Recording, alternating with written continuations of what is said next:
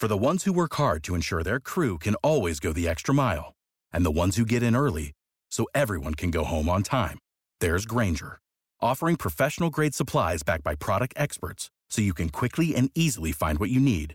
Plus, you can count on access to a committed team ready to go the extra mile for you.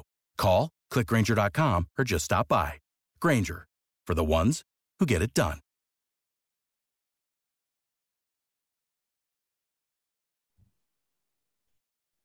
Hello and welcome to the Promised Land, a show about Manchester United and part of the 90 Min Podcast Network. I'm Scott Saunders, joined by Rob Blanchette as ever. Post Manchester Derby victory, pre Crystal Palace visit. Uh, Rob, a Man United back? back as in what, Scott? Like what? Back like back. They won't be back till they football? win trophies, will they? But, Well, but well, you were there, Rob. I mean, in terms of like being back, you said to me off pre-record that that atmosphere was just unlike anything you felt at Old Trafford for a long time. Mm. There's a bit of a there's a swell of optimism. There's a manager who knows what he's doing. There's a bunch of players who are actually showing that they're not crap. and uh, it's all right, isn't it? It's all right at the moment. It is all right. Look, feelings don't pay the bills, as you can probably tell from t- me talking here. My my voice is still gone. I think I probably did ruin it at the derby from screaming at the two goals and various points during during the actual football match. But I think before the game, and we talked about this, didn't we, on the show? There is this kind of groundswell that stuff is getting better, but like properly better, proper healing, proper going towards the football team and football club that you want to be. You know, the owners are nearly out the door. That's another part of the story. There's happiness around those things. I think with Ten Hag, what he's built in such a short space of time is significant and it reflects in the league position. And that's what really counts. So, yeah, the, the derby was amazing. The- the- you know, before the game, during the game, after the game, it all kind of knitted together perfectly. Uh, Old Trafford, I've been lucky enough in my life to kind of see some amazing things in that stadium 13 Premier League titles and everything else that goes with it. But overall, you just felt that there was like United had turned the corner. I said that in the last show. This is where United are now. They now need to maintain it and grow it and keep going in the right direction. Limit expectations and concentrate on quality. We just mentioned there, Rob, limit expectations. That that is not Mm. in the interest of the show today, um, because we're gonna basically. I think the idea here is because obviously we are now what four days, three four days post Manchester Derby, Mm. which means that this is the first podcast we've done since everybody's seen the Marcus Rashford offside has been done to death. I'm sick of talking about. it. I'm sure you are too, Rob. Uh, the world is not sick of moaning about it, but you know, uh, we can we can unpick it if we if we want. But with a Palace game on Wednesday, uh, and with a big game with Arsenal coming up on Sunday, we just felt like it wasn't the right thing to do to look back on it, but or to look back at the how United won the game in a sense. But we're instead today, what I think we'll try and do is look at what we learn, what we've learned about the team over the last 19 games. How, how many games is it? 19 games, one Yeah. defeat, two draws, something like that in all comps. Uh, United are now one point behind City in the table, nine points behind Arsenal, who are looking really good. Uh, Crystal Palace is next, and then a trip to the Emirates on Sunday. And it's not inconceivable that United win that game. I know Arsenal are looking brilliant, but I like to me it looks as though United and Erik Ten Hag know how to plan for these kinds of matches. And we've already seen once this season that they can hit Arsenal with quick counterattacks, and that's happened again against City. And it's just, I think they'll United will give Arsenal a tougher test than Spurs did. Let's let's just say that. So, what we'll try and do today is look at because there's discussion of Man United in a title race. This is this to me, this Man City game, the Palace game, and the Arsenal game, we're one game down, was a test of how far United have come and whether they're in the title race or not. And if they win their next two games, they are bloody well in a title race, and we can say that. Rob thinks they are already, um, but we'll talk about that throughout the show today, we'll we'll look at it the bigger picture kind of thing. We'll look at City, we'll look at Palace, we'll look at Arsenal, but more so with Arsenal on on uh, on Friday's show. Uh, and we'll just look at where United are at the moment, what we can expect. Is are we right to expect more? We'll see. Uh, but yes, anyway, subscribe to our show wherever you get your pods, Apple, Google, Spotify, and the likes. And you can watch us on YouTube twice a week as well on Tuesdays and Fridays. So head over to the channel, like, subscribe, join the community. Uh, hit the notification bell as well. I, I just uh, you you should do that. Please do that if you want to never miss a show and get it as soon as it drops. Do that too. The link should be in the description of this episode as well if you're listening on an audio platform. And follow us on Twitter at underscore Scott Saunders, at underscore Rob underscore B, and at Promise and MU for the show. So, um, my first note here is this week is a test of Man United's title credentials. Nobody could have dreamed that Man United will be in a title race this season. I'm still hesitant to say that they are because I think my default here is that I think City will get their get their shit together and they will go on a run of 10 15 wins in a row and eventually overtake everyone. They play Arsenal twice uh, in the next few months. They play Spurs twice, although Spurs are useless at the moment. Uh, but I think City have shown previous form for themselves going on a winning run like that and turning around a title race and taking control. Arsenal looking great at the moment, but all it takes is one, two results to not go their way. And that gap of eight points or nine points closes, shrinks right down. And in mid January, if United can go to the Emirates and end Arsenal's winning or unbeaten run at home this season, it's a different conversation, is all I'm going to say. So, what we'll try and do today is look at everything we've learned about United since the 4 0 against Brentford and apply it to what we can maybe expect for the rest of the season out of United or what we can hope for out of United. Maybe that's a better way of putting it. So, you think United are in a title race currently? Is that correct, Rob? And why? Yes, Your Honour, I do. That's what I believe. Um, and I believe it simply because you've got to look at the table, and the table dictates that you are one point behind the champions, who, like you just said there, can put together this run of, you know, 12, 13 wins and go on and win the championship this season. Man United are on their coattails. I think the other important factor is that they proved, and, I, and this is my own personal opinion, I think that they dominated the game against City by 20, 25 minutes. Now, that's not something we've been able to say even in previous derby victories for Manchester United. You could always go, yeah, we punched them in the mouth, we hit them in a counter attack, we won the game 3 2, 2 1, 1 0, whatever. You've never actually been able to say that they hung with these guys, that they actually went, yeah, do you know what? We'll keep the ball, we'll pressurize you, we'll do the things that we're good at, and you're going to have to react to us. And I think this is where City are having problems now because they could always, as you just said, click their fingers and get themselves back in the title race just by playing well for three or four or five games, getting 15 points without thinking, and they're back in it or back in the title race at the top. There is definitely something wrong with Guardiola's Manchester City. I think it's just a case of expiry. Like I think that their squad has you know, climbed the mountain, got to the top of the mountain. As they always say, the wolf at the bottom of the mountain is always hungrier than the one at the top. And they've just been at the top for so long. Now, it doesn't mean they're a bad team or they can't go on runs, but you can watch them in real time, Scott. They're not doing the things that you would expect. You know, Guardiola said after the game, didn't he, that uh, that his fullbacks and his players are not doing as they're told. Why? What's going on? So let's park Man City and look at Man United because I think what we're seeing at United is the opposite. I think the players have bought into Ten Hag's vision and they're doing as they're told. And there was a little bit after Anthony Martial went off in the derby, as we were just chatting about before with Anthony, where uh, the manager just for 10 minutes was just coaching him, get in this position, push this way, push this way. And that was all he was doing in the technical area. And I was like, I like that because it shows the manager is invested with the players it's not full Conte, but it's more like Guardiola. It's coaching in real time and making sure your players are doing the right things. Man United are in a title race, Scott, whether people like it or not. I'm not going to say it in a in an outward way that United are going to win the league. Of course, like that's a different conversation. Totally different conversation. But United are in the title race because they deserve to be. That's the bottom dollar. There's easy ways of being pessimistic about it. And I will say, don't get too high, don't get too low. I still believe that. But you've gone and beaten Man City and you've done it on your own credentials. You've not done it with luck. You haven't robbed them. You haven't kind of, it's not smash and grab. You dominated them for a long period in the game.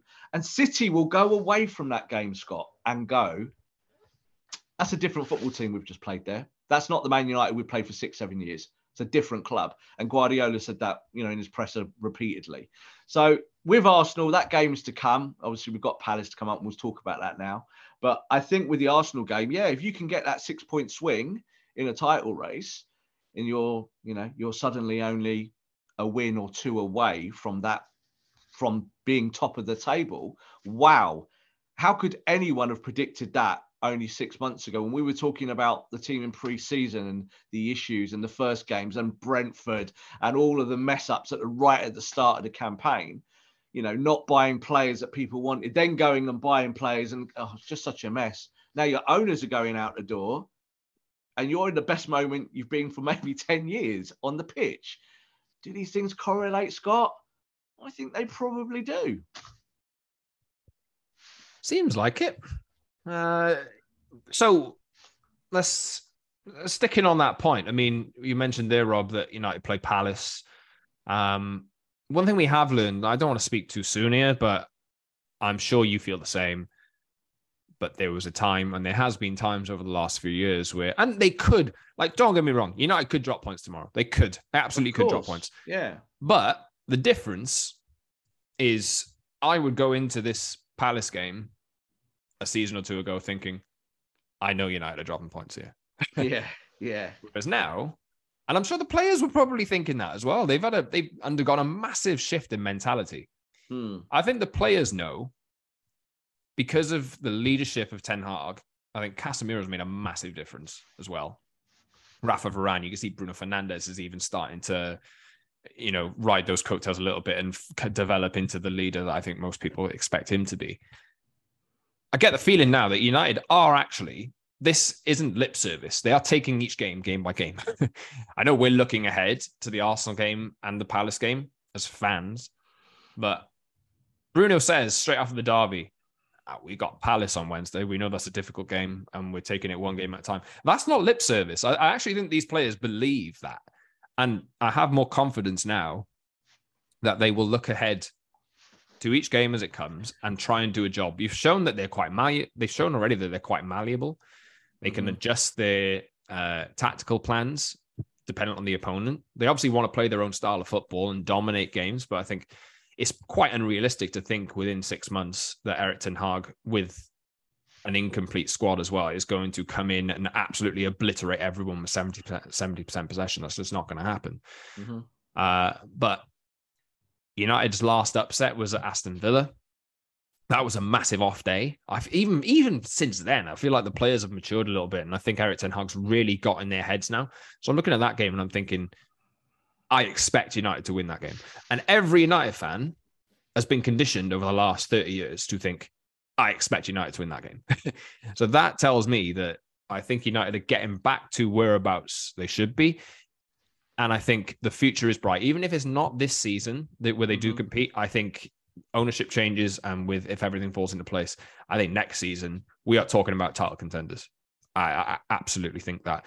But yeah, sorry, Rob, I've been I've been rambling for a little bit there. I don't know if you want to pick anything. No, no, no. You you go you go for it, Scott. I'm I'm all good with that. I think really, it's, and this is really why last season when Arsenal was struggling at times, why I said next year there'll be title contenders and why there was a lot of waffle on that. People were like, well, you're going mad. It's not about whether a team is winning in the moment, it's about what you're seeing in performances strung out over periods. So, like you just said there about the Palace game, you're absolutely right. This is the kind of game where you'd have gone, well, a wet night at Selhurst Park you know, United will go there. They'll think they're going to win it before the game because they're Man United. Palace come out, punch you in the face. You're 2 1 down at half time. You're fighting to kind of win the game or even get a point. That was a script that we'd seen played out like a film over and over and over again. And what I will say is this year is that now we live in this kind of Twitter age. We, I think fans, this generation of fans, are conditioned to think the opposite. They're conditioned to think that Man United will make a mess of it. But you got to you got to read it on what you're seeing And I think from day one to where we are now with Ten Hag, the progression that we've seen in that six months in terms of personality and the signings that have come in and changing the mindsets of the players who are already here. We always used to say, didn't we? We didn't joke about it. We were like, these players are better than people give them credit, but you've got to be coached first. And I said right at the start of the season, it takes six months to get philosophy in, in players. That's how long it takes. Well, we're now nearly six months on, aren't we? And you are title contenders. You are. So whether you fall away at the end of the season, like you just said, you might lose to Palace, you might lose at Arsenal. They're ahead of their project, Arsenal and Man United. But what have you got over Arsenal at the moment? You've got one big thing. You've got elite experience mm-hmm. in the players. Absolutely. Arsenal still don't have that. Arsenal are young and they're fresh and they're brilliant, but they're being led by Nketiah at the top end of the pitch. They've got young players like Saka, Odegaard. Odegaard's been at Real Madrid, so I think he understands that pressure a little bit more, being at the very top, a very top club. No offense to Arsenal, that's where you're going. You're, you've not been a top club for a little while. I think Man United bringing in those players like Varane, bringing in a Martinez at the back who's been winning titles at Ajax and have have higher expectations. Casemiro, title, title, title even your existing players, Luke Shaw, De Gea, they've all been in winning teams. You know, they know what it means to kind of have to win or be have that pressure on you. That's going to be the difference, Scott, in this. That if Arsenal get a little bit itchy and go, it's not quite worked this week, something's happened, or you get a bad injury, say you lose Odegaard for the rest of the season or a Saka. If you only lost one of those two players, I would then think they were in trouble. I would think, yeah, you're you haven't got a bench that can look after that. Whereas I think Man United have a more robust structure in terms of their experience. So it's all to play for. Let's go for it. You know, I don't think United should now have that preconditioning of what we had with other managers going all the way back to David Moyes, where you kind of go, oh, we expect to kind of trip and fall. No, play your game and tell Crystal Palace if you're not on your best form today, we're not going to beat you 1 0. We're going to hammer you and we're going to show everyone how good we are. And I think United are in that moment. They're not taking anyone for granted or any teams. They're just going out there and doing their jobs. And that's a powerful thing, Scott. That's what City used to do last year. Do your job, win 12 in a row. United are now what? Won nine in a row in all competitions. So that that winning is the absolute best habit any football club can have. You mentioned there about injuries and this kind of thing. And we are again talking big picture. We're in the middle of the January transfer window. Wout Weghorst mm-hmm. signed and done a, an interview uh, with Man United, which have been has been released on channels on Tuesday. I expect him to play actually against Palace, um, especially with doubt over Anthony Martial. We'll we'll hear mm-hmm. from Erik Ten Hag. Maybe you've already heard from Ten Hag by the time you listen to this. Um, do you think if we are talking title race, title tilt for the rest of the season till May? Do you think United have the a big enough squad capable to maintain that at the moment? I think they've got a big enough squad, but what needs to happen, what we'd have hoped in this window, but I do think the ownership changes has dramatically altered plans in terms of the transfer market just in the short term. I think United's squad is still pretty big, Scott. Like it is a it's a big squad. It's probably bigger than kind of other squads. The difference is do you have the quality to maintain those things? So let's be honest. If you hadn't got Weghorst on loan and Martial pulls up in the derby like he did, and obviously out the game, we knew that we knew that Martial only trained one day before the derby, so it's kind of expecting to see uh, maybe Anthony Martial at 80% kind of player, and that's what we did get. If he was being taken out now for a week or two or three, you'd be thinking, right, what are we going to do? You know, can you get Jadon Sancho back quick enough? Well, you're not thinking like that at the moment because you've bought a striker, you've got that player in, and that's good man management and good team management from from Ten Hag. He's looking at his weaknesses and he's concentrating on them. As again, as in the as the media and as football fans, we tend to focus on stuff that we kind of like and dislike, don't we? And that's how we do it. I think the manager is thinking much more broader, like how do I win the next game? how do I win the next three or four weeks of matches? And you keep it more concise. You don't look to March, you're looking to today and tomorrow and the next week. And I think that he kind of looks that he's got players now that can do stuff in those positions. Interesting to see Anthony play for 10 minutes as a centre forward because he has done that in the past for, mm-hmm. yeah. for the manager at Ajax. It wasn't particularly good against City for 15 minutes that he did do it. But you've got options, haven't you, Scott? You have got options. Might not be perfect options, but you've got players that seem to be raising the bar. If we'd said that Dalot was injured after the World Cup mm-hmm. and you were going to be stuck with Aaron Wan-Bissaka as your right back for a few weeks, everyone would have gone trouble, trouble, trouble. Now everyone's going, he's quite good that Aaron Wan-Bissaka, isn't he? He's like, what's he doing? What's happened? So even players... Malacia, Rob, like I know you've you've not been too hot on him. I thought he was great the other day. Personally. I think Mal- I think Malacia is honest as the day is long. Yeah, I think he's he, he's that kind of player. He has got quality. It's about unlocking it, and he's young, and it's about giving him minutes and developing him, isn't it? And teaching him and educating him. What did we say in last week's show? Education is the key to freeing a player, and I think that that is exactly where we are with Aaron Wan-Bissaka. But it also means that there's hope for other players in the squad. Like you know, if you get forced to play Harry Maguire, Harry Maguire isn't fast, but is there a system that works with him where you could help and integrate him? Now, personally, my answer to that is no. I don't want Harry Maguire starting. I really don't. Not if you're in a title race. I think he will go out the door eventually. But it gives you hope, doesn't it? Garnacho at the start of the season, I said, yeah, he's 18, but you could teach him. He's like all these 18 year olds are like sponges. Yeah, they're just going to soak up information. And game to game, you'll see these big leaps and improvement. I think Garnacho changed the game against Manchester City. You think he came on and he gave Walker a torrid time down the outside, and obviously he goes one on one with Ake for the goal, slides the ball in, and Marcus Rashford scores like a stone cold poacher. So I think it's all positive. I think it's all good. I think all the stuff we're looking at, there's going to be players going out the door now in the next week or two. There's no doubt about it. Some of the fringe, you might have to go and get someone else on loan for now. I think the long-term health of Man United, I feel like I feel the same about United today as I felt about Arsenal a year ago. That's how I look at it. I go, yeah, in a year's time, all of these kind of nooks and crannies will be sorted and you're going to be in a much better position. And if you've got new owners putting money into the football club as well, and you could go buy better players, you'll be in the title race this time next year. There'll be no debate about it. So I think it's, it's a good time for Man United, especially I think with City and Liverpool just starting to falter in terms of their projects. You can see it, Scott. It's not an issue of form there's something psychologically going on with those two football clubs. And that means there's space to go and exploit, get in the top four, start fighting for titles. I've seen that quote from Erik Ten Hag from early in his reign about eras. Eras, yeah. Uh, floating around. All eras come to an end. There's something along those lines, he said. Yeah. Liverpool is, is pretty much blatantly obvious to everyone. Uh, yeah. City maybe not as obvious because they're still second, but there's hmm. there's still suggestions. You look at that. I looked at City the other day, and I don't know how much you noticed this, Rob, but they were Haaland was coming deep and making runs like from deep, sprints like in behind defenses, and instead they would just turn a blind eye and pass it sideways. He was playing as a false nine, Scott. Like I, it, it, it's it's madness. Like we were watching it, and and him going back towards his own goal to play a false role we honestly were like, oh, brilliant. This is like, this is your dream. Like, he's running away from Luke Shaw. He's mm. running away from Varane to go and play football. Yeah, if you want to go play man, And, and, and that was obviously, I think, one of those little small tactics that Guardiola, Guardiola looking back to what's worked against United in the past. Yeah, that works when Gabriel Jesus is running backwards or Phil Foden's running backwards because they'll get the play, they'll turn the spin, and you're off again, aren't you? Haaland is more like a forklift truck reversing up and down the road.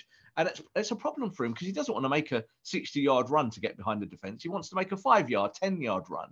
So uh, I think Guardiola, Guardiola is great and City are great and they will sort it out, but it's over a period of time. It might mean that they have to sacrifice the title race this year because they are they are needing to sort stuff out in a much more I think forensic way than maybe anyone ever thought that they would do at this point it, it's a football club that's got tons of talent, but ultimately there is something not right. And you watch them, and they do not look like the same football team. They look like a team that are, are on their last strands, like the sell by date is literally about to expire. They can sort that out, Scott, but I do think that they'll have, they'll have to take time to do it. Jurgen Klopp said it yesterday. Did you hear him in his presser? Mm-hmm. And he said everyone thinks that because these players have done well for six years, that our, our philosophy is to just stick with them forever. He was like, no chance. We will buy players, we will sell players. If they don't play well, they'll be out the team. Now that's him setting his stall out. Guardiola kind of said the same thing, didn't he? Guardiola was like, I don't care about the title this year. We've got to sort stuff out. Well, all right, fair enough. Go and sort it out. You got money but it allows it's an opportunity, isn't it, for Man United, for Newcastle, for Arsenal to kind of establish themselves in the top four and say, right, you're you're chasing us next year again, and it's a different kind of conversation. So on, on that, Rob, I think what you said there is really quite important. I think that the players will feel that that same way as well, especially if they. We'll talk about Palace in a second. If United go and do their job at Palace and close the gap to six points, they'll be second for 24 hours at least yeah. if if if they beat Palace. City yeah. play Spurs on Thursday night. United then go to Arsenal on Sunday. I don't think Erik Ten Hag will let these players like not see this as a massive opportunity. And I no. because like you like you said there, Rob, if, if there are teams like Man City and Liverpool who are failing to like live up to expectations and they're going through potential rebuild periods, this kind of thing. As Arsenal have been criticized for, as Spurs have been criticized for when Leicester won the league, your time is now. If you feel like you're in touching distance, you have to absolutely go for it. And if United win tomorrow, close the gap to six points, and then obviously they played a game more than Arsenal, but Arsenal play City twice coming up, and United played City twice already. If they can go to the Emirates and win, and they will be going into this game thinking, we can hurt these, we can win this game. That changes the picture for everything, and I think that changes the the entire mindset of the entire team this season. You you have experienced winners in there who will look mm. at the mm. table as it stands and not th- and think, oh well, we're not gonna we're not gonna try and win the league because Man City will go and win twelve games in a row. Why can't they? Why can't United do that? You know, absolutely. And the thing is, you don't talk about winning the title. You just get on and win games and position yourself to win the title. That's the way to do it. That's what exactly talk- what Ten Hag has said. Save big on brunch for mom, all in the Kroger app. Get half gallons of delicious Kroger milk for 129 each, then get flavorful Tyson natural boneless chicken breasts for 249 a pound, all with your card and a digital coupon. Shop these deals at your local Kroger today or tap the screen now to download the Kroger app to save big today. Kroger, fresh for everyone. Prices and product availability subject to change. Restrictions apply. See site for details.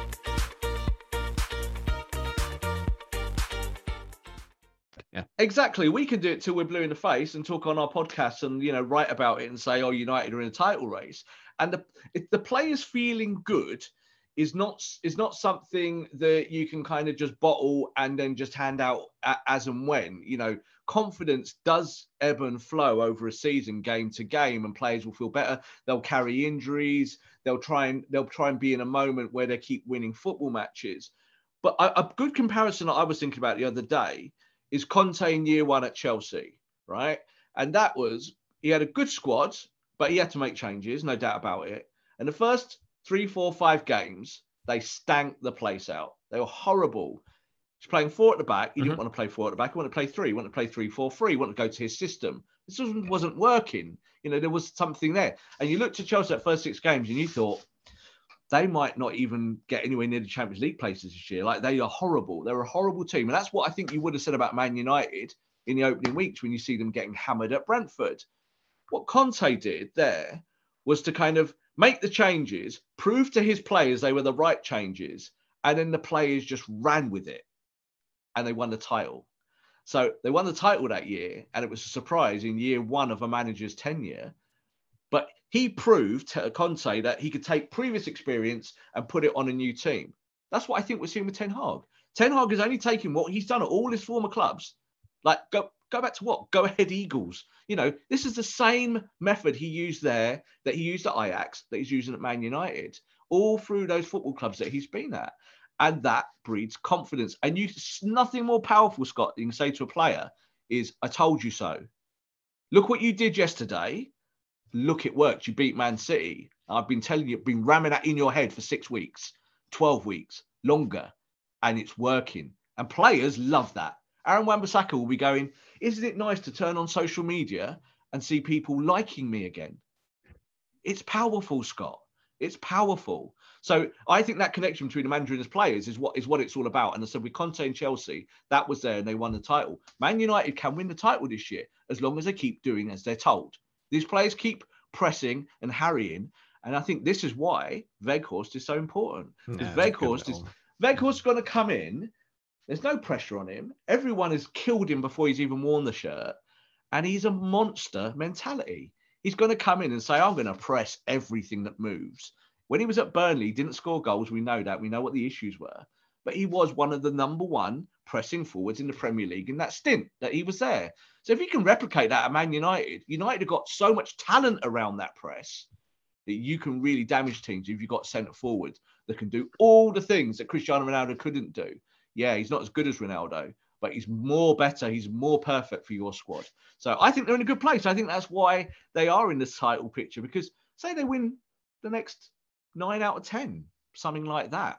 Even if you're still seven points behind Arsenal going into the last six games or something like that, you're still in the title race because Mhm. they've only got to lose two or three or get an injury here or there, and you're suddenly turning the ball over. You're back to where you want to be. So I think United fans should feel good about it all, but I think they feel should, should feel good not about the title challenge, but because of this manager. This is all on Ten Hag. He deserves all Yeah. the credit. He's dragged these players up through the mud into a position of glory again. Can't believe it's being suggested currently that Wout Weghorst might make the difference to Man United's title chance. However, like I did want to talk about the Burnley game, and as I said earlier, United have done uh, released some interview, an interview with Wout Weghorst in full. You can read on United's website, and Yeah. I'd imagine you we can read it everywhere. There's a specific article on the United website which is titled "My Game Suits Ten Hag's Style" with a picture Mm. of Wout Weghorst like this at Old Trafford. Uh, he says, "I think I think that's something that's one of my strengths, as in pressing." hmm especially without the ball, to put pressure on, a, on an opponent and be active. That's something I'm capable of. And that's also something in the way the trainer wants to play. He wants to play aggressive. He wants to go high on the pitch, try to recover the ball there quickly as possible. And I think I can help the team with that. And then at the bottom, this is United website again. Presses per 90 minutes, 20 Premier League 21 22. Top of the list is Wout Weghorst. Yeah. 40, 48.7 presses. Dendoncker, 48.5. Lanzini, 47.8. Fornals, long. And this was when West Ham were doing really well, by the way, as well, when Yeah. they were, you know, properly on it and looking a really good team. Fornals, Sean Longstaff, Kulusevski, 46.3 is the bottom of the six. But that's, you know, the top six presses. I th- honestly, I, I know there's a concern about Anthony Martial at the moment, uh, injury wise. He doesn't look fit, does he? He just doesn't look like he's all there yet. Um, and I, I do agree with you. I think there was a big difference in United's game. They they really ceded possession to City and Mm. struggled to get out when he went off. I don't think you have that without Weghorst on the pitch. And I think if there's a doubt about Martial tomorrow, I think you throw him straight in personally. And I think even against Arsenal, I think he's the type of player that can give the, they're a good defensive pairing, Arsenal, you know, centre back pairing. But I think this type of player can. He's a he's a bit of an. I know people know what he is, but I think he's a really he's a massively unknown quantity in a sense, given he's never been tested at this level before. I don't think this will phase him at all. You know, It, it, I think it's ironic because in those figures that he posted at Burnley for pressing, that's in a Burnley team that weren't a pressing team. yes. right. Also So, that. so, so, so this this is why it's double bubble. This is why these things, these metrics, really are important because it's his natural game. It's what he does. That's how he plays football. And I just think it's just the classical kind of Peter Crouch syndrome that you got with tall players. You just think that they kind of they can head the ball and that's all they can do. You know, it's uh, it, it, it's, it's that that thing of that heightism, isn't it? I kind of call it, where you get a big player, so they can only really do big man things. That's not really the case, I think, with Weghorst.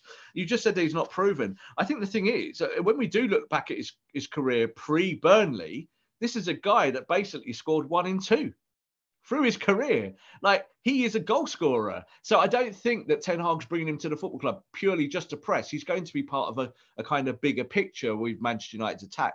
I think that he will start against Palace simply because I think Martial has got this problem and he's still dealing with it. And he came off at half time. He's trained for a day or two before the derby. It didn't work.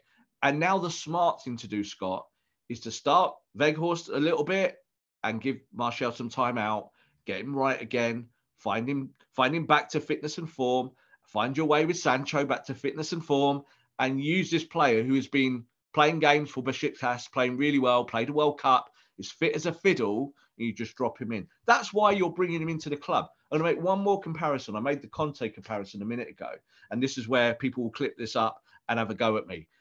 It's a little bit, a little, only very tiny, and I remember this because I'm old enough. It's a little bit when United bought Eric Cantona, right? Man United bought Eric Cantona, right? And it was at a time where everyone was saying you should be better than you are, right? You've done this, you've done that last year, you messed the title up against Leeds, Leeds won the title, you know, Lee Chapman, David Batty, Eric Cantona, you know, like, ugh, horrible season. But you were you were kind of November, December, January, and you just weren't doing what you were doing. You bought a player that could just do different things in your attack that wasn't Mark Hughes. And it clicked. And it clicked for everyone, not just Cantona. I think with Weghorst, this is exactly why you're bringing him in, is that he's going to make it click for other players. That's what you're bringing him in for. He doesn't need to be the hero. He just needs to go and work his backside off. And you know you're going to get that. I think you know it already. He's not going to jog. He's not going to stand on the halfway line and go, I'll just wait for the ball, is he? No, he's going to press. Pass me the ball. he's going to be like, no, he's going to say, like you just said, that Arsenal's back two. You know, yeah. Saliba and Gabriel done really, really well. Young players, or you kind of developing, you could say players. Gabriel's a bit older. And they've done so, so well. And Arsenal's defence has been much more watertight than it's ever been for years and years. But what teams don't do is they don't go and take advantages of those two centre backs. Disadv- you know, their their weaknesses. So the disadvantage there is for someone like Weghorst is to just go and push up on them. You need to do that like clockwork. So if you have a striker that can do that, you're going to good things are going to happen. You're going to be in charge of the match. So I think this is why you're buying this player and bringing him in. And I actually do think that he's going to be a bit of a cult hero. And I mm. actually do think that if he's successful, he will be at Man United next season and beyond. I do think that. I think at his age group at 30, he's going to be thinking this is my last chance to win at a really big club. So give me a year or two or three, and I'll prove to you every week that I'll fight for you, even if you I'm not Mbappe. You know, like that's just what it is. But I do think with uh, Vegas, there's a lot more upside to this deal than there is down. It's just this is why I don't get some of the opinion. A, you know, this is why I said go get him and not not João Felix. Not that João Felix is not ten times better than Weghorst, but tell you what, he's not ten times better in the press. He's not ten times better at bringing other players into play. You know, you're buying for a specific need at a time where you just need to strengthen that position, and that will help Martial. Martial playing less minutes means you'll get a better Martial. That's the truth. That's why you're doing it. Marcus Rashford is in like a mad vein of form. And I really hope they don't give him his contract just yet. Because I always think that when you get that big contract, form goes down the drain, you turn into a bummy yang. I don't think Rashford. I don't think that's going to happen with him this time. No, but do you know what? No, yeah, but do you know what? You give him his contract, you agree it all, but you just don't play up to it. You give him the big number, you keep him, you say, We love you, we want you at the club for a long time.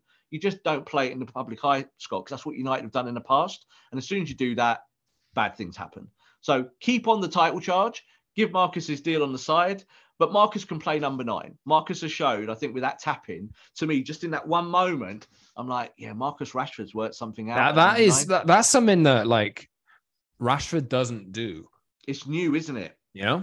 It's yeah. new. It's new. It's not. We always have criticised him that if he could tap the ball in from 10 yards, he would double his figures overnight. Marcus Rashford is currently doubling his figures. So I like that. I think all of that stuff is good. And I think then you've got three strikers or three forwards, and you're in a much healthier position than when your number one forward last year was Cristiano Ronaldo. So much more healthier. And you can go into next season with maybe your next forward, the fourth forward, adding a fourth forward to your forward line who is an elite, top class centre forward who bangs in the goals and can do a bit of pressing as well. Uh, just a couple of notes, but I, I do like that point actually. I do want to come back to that. Um, mm-hmm. About Weghorst on his ambitions, trophies. Mm. That's quite easy. Trophies, yeah. and that's also what the manager told me about the expectations that are there. Also, my role, and yeah, that's also something I want to bring. I think that's great to hear. Mm-hmm. That they're thinking about trophies already. They're already in a League Cup semi final. I yeah. think even even the League Cup. I know it's not the, the biggest trophy in the world, but I really think winning that trophy is quite important to United this season. And also, you talk about occupying centre backs and, and this kind of thing. Hmm. And we will talk about it more in the lead up to Arsenal. Let, us hope United do get the job done at Palace. I honestly think the Weghorst can give that centre back period a bit of a difficult time. And we've already seen if you're distracting them and you have Marcus Rashford to run in behind like he like he has done in that channel, when Arsenal are probably going to be bossing possession again, you'd think they'd want to be on top. They'd want to have that, you know, do- assert their dominance on the game. I think they'll play into United's hands with they're playing. Uh, so it's an interesting. Interesting look. Interesting. It'll be it'll be good to see if Weghorst starts tomorrow because I'm really excited to see what he can bring to the team. Yeah, and, and the good thing is Palace are not in their best moment as well. Mhm. Like Palace are very choppy and up and down, and I, I think that Vieira did an amazing job last year. So it's essentially the same set of players with a lo- with a load of additions, but you can see that they've lost a little bit their DNA. You know, in terms of what what they used to do well, and they're trying to be more pure and play a different style of football. And I think that plays into United's hands. You know, like if you want to pass it around at the back, you know, 20 times, well, we kind of set ourselves and we can hit you on a counter press. So we're going to press you high and we're going to get the ball back and we're going to win and we do our thing. I think with the Arsenal thing, their back four has been so so good this year. I actually think Zinchenko coming back in, who I think is an amazing player on the front foot, is defensively culpable at times. Ben White is a much more stronger fullback on the other side, I think, for balance, but doesn't give you the top end of the pitch that value. So I think that Weghorst coming in, he just has to go work those two centre backs. Go and work them for the whole game and allow all the other United midfielders and kind of wide players to push up into that zone and go and hurt Arsenal. I think that that is exactly what Ten Hag is intending to do. He's buying this player for that exact reason, and that's why I think that that he'll be successful simply because it is his skill set. It's what he does. So we're not asking him to reinvent the wheel, are we? We're just saying go and play your natural game. He wants to win trophies, Scott. You're in a title race. Go and win the Premier League. Yep. Rob, uh, you talked about elite striker a Mm. moment ago. Um, you know, we'll we'll end the show today on transfer talk and this kind of. Did you see Napoli Juventus the other day? By any chance? I did, yes, of course. Victor Osimhen absolutely terrorized three centre backs and Napoli won 5 1. I Yeah. mean, I've never been against United signing Victor Osimhen. I just think, you know, I think Harry Kane is just a plug and play kind of deal. But, ooh, he looks all right, doesn't he? Oh, and everyone's going to want him when he's on the market. So uh, there's there's no doubt that United have been exploring it for a while anyway, with the, the whole Osimhen in terms of the scouting of him and what they think of him. Um, I- said last week, Osimhen does not really fit the Ten Hag system as it stands, and if you bought him, it's a huge gamble. And he's a he he could be the guy that people say him and Haaland for the next five years are the best two nines in the world. So wouldn't you want one of them? Yeah, you would.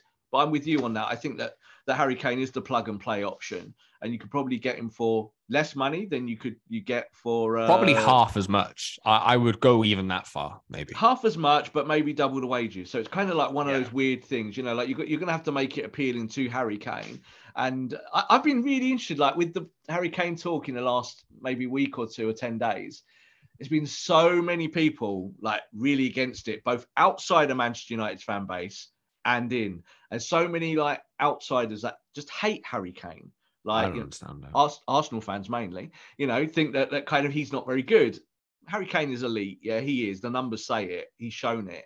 He's done so much with England. He's one of the, he's the player that's kind of dragged England from being kind of also rans to like last four of a tournament and in finals and one thing or another. He's the kind of the, the crossroads point, I think. I think he could be that for Man United as well. I think if you drop him in there next year with all the other good stuff that's going on, I think he'll just score goals and assist freely every week. Mhm. And we won't even, it will be like, again, I keep doing these comparisons, don't I? I've done like Cantona, I've done Conte. It will be a little bit like your cherry on the cake with Van Persie, is that you're just buying stone cold quality for a problem. And if that's a problem, he's not going to be a problem. You just got to keep him fit somehow. Keep him fit and you're all right. Everything's good. Keep building around that. Keep building the other positions. And and with new owners, we really don't know where what's going to be the case. Like I'm sure if you do get new owner, they're gonna want to spend money and they want elite players who sell shirts as well, like same as the Glazers in a way. But if they can put more capital into those, you become a much more attractive club. Look at what's going on at Chelsea. You know, 400 million in the blink of an eye from this new owner. Owners sometimes like to play the ego game and put the money on the table. I actually think Ten Hag will be all right. That I think it's like, yeah, I'll take your money and I'll build my squad as long as he's given the control to do. Yeah, it. I think he like he's he's seen already. He's already every signing that he's made, I think, has been has had Ten Hag imprints on it. You know, I, I, I feel like he's a strong enough personality and has already has enough control to veto something like a, Yeah. a player that he doesn't want. It has football imprints, Scott. Yes. Right? so This is the problem. So when you buy a player, so listen to João Felix one again. Let's take that on the table. João Felix, great footballer. There is no doubt. There's tons of parts of that deal that got nothing to do with football.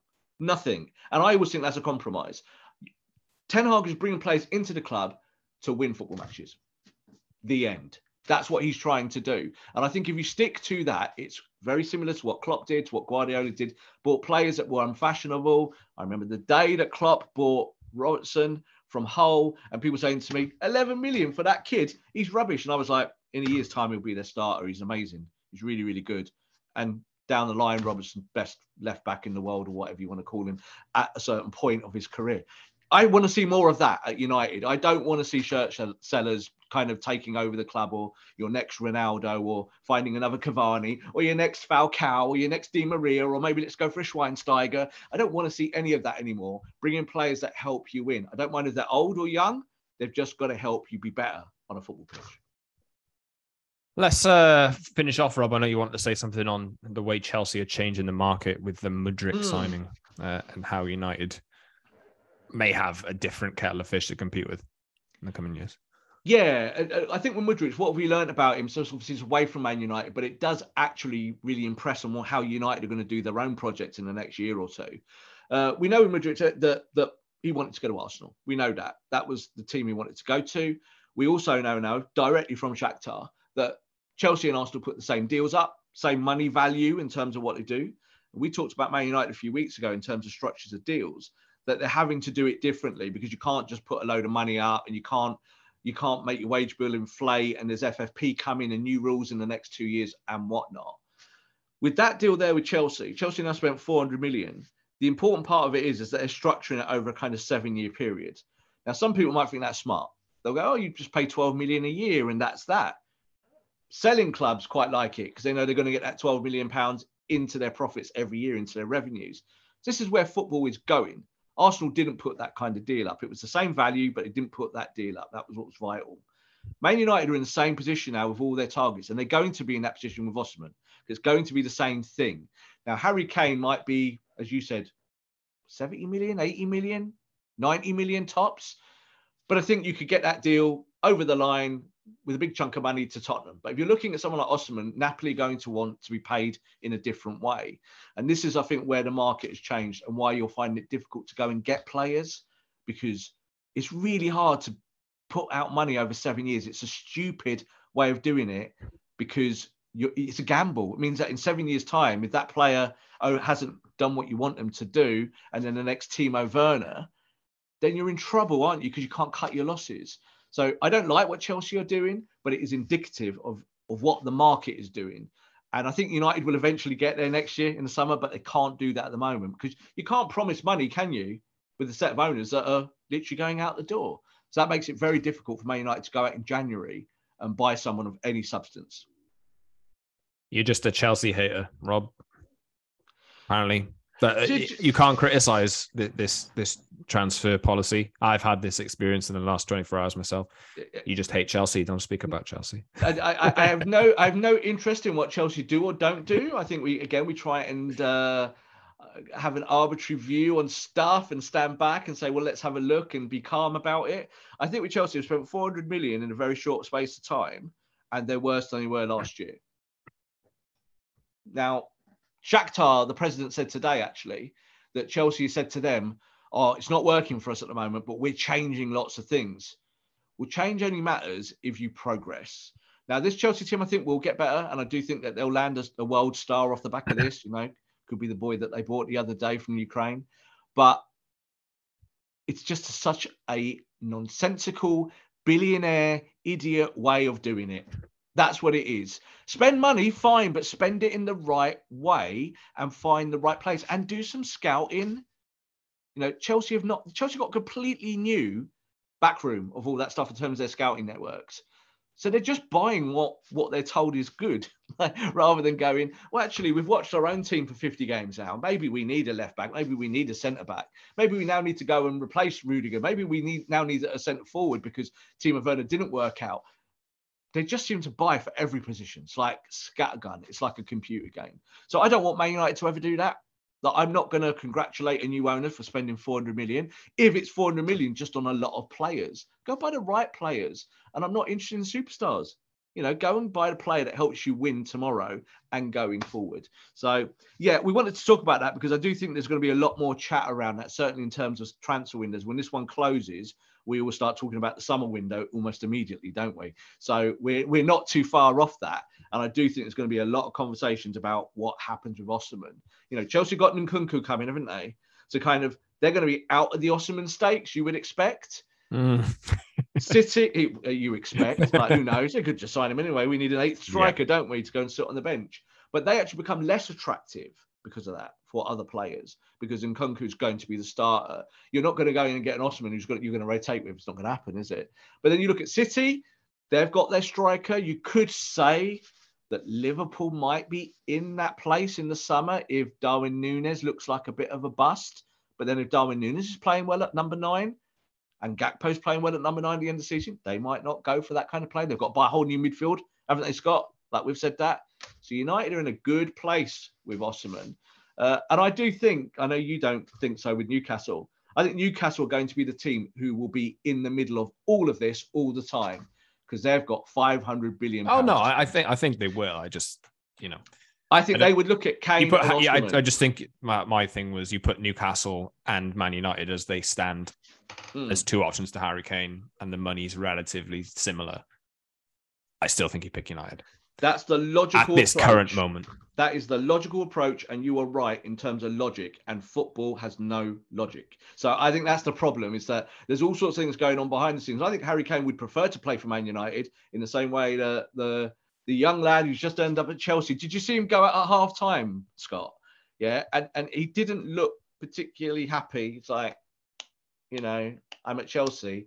I really wanted to be at Arsenal because that's the club I watch and that's the club I follow, and I would have liked to have gone there. I think he'd come at half time at Arsenal, he'd have been beaming with joy. I think that matters in football. You know, you want players that want to play for you. So I think Harry Kane could end up at Newcastle, even if he prefers to play for Man United at the end of it. So let's see what happens. I think with Osimhen, it's a it's a wait and see because the next six months, his value could go like mm. crazy. Like, could he be the first 300 million pound footballer? Like we're talking right money we can't dream of. Remember when Neymar was 200 and people were like, that was never going to happen a year ago. A year ago, like 80 million was like really a lot of money for a player. And suddenly it jumped to 200 in one fell swoop because the Qataris have got the cash. When Man United get bought by a Dubai consortium, going to be money to spend, Scott. It's just the truth. So you might end up seeing your first 300 million pound transfer or something between that two and 300 mark. Right, I have to leave it there because I've got to run, Rob. Uh, we could you, talk about it forever, couldn't we? We could. Uh, you can subscribe to our show wherever you get your pods, uh, Apple, Google, Spotify, and the likes, and you can catch us again on Friday later this week ahead of the Arsenal game. Let's hope United do the business against Palace. Head over to YouTube, like, subscribe, join the community, and leave a comment for us as well. And the link should be in the description of this episode. If you're listening on an audio platform, and follow us on Twitter at underscore Scott Saunders, at underscore Rob underscore B, and at Promise and MU for the show. United are apparently in a title race. So uh, we'll see just how long they can continue to be in that title race, and maybe by next Tuesday's show they won't be in a title race anymore. But we'll see. uh, let's uh, let's see how it unfolds. It's not the worst time to be following Man United at the moment. Thanks for listening, everyone, and we'll see you very soon. Save big on brunch for mom, all in the Kroger app. Get half gallons of delicious Kroger milk for 129 each, then get flavorful Tyson natural boneless chicken breasts for 249 a pound, all with your card and a digital coupon. Shop these deals at your local Kroger today or tap the screen now to download the Kroger app to save big today. Kroger, fresh for everyone. Prices and product availability subject to change. Restrictions apply. See site for details.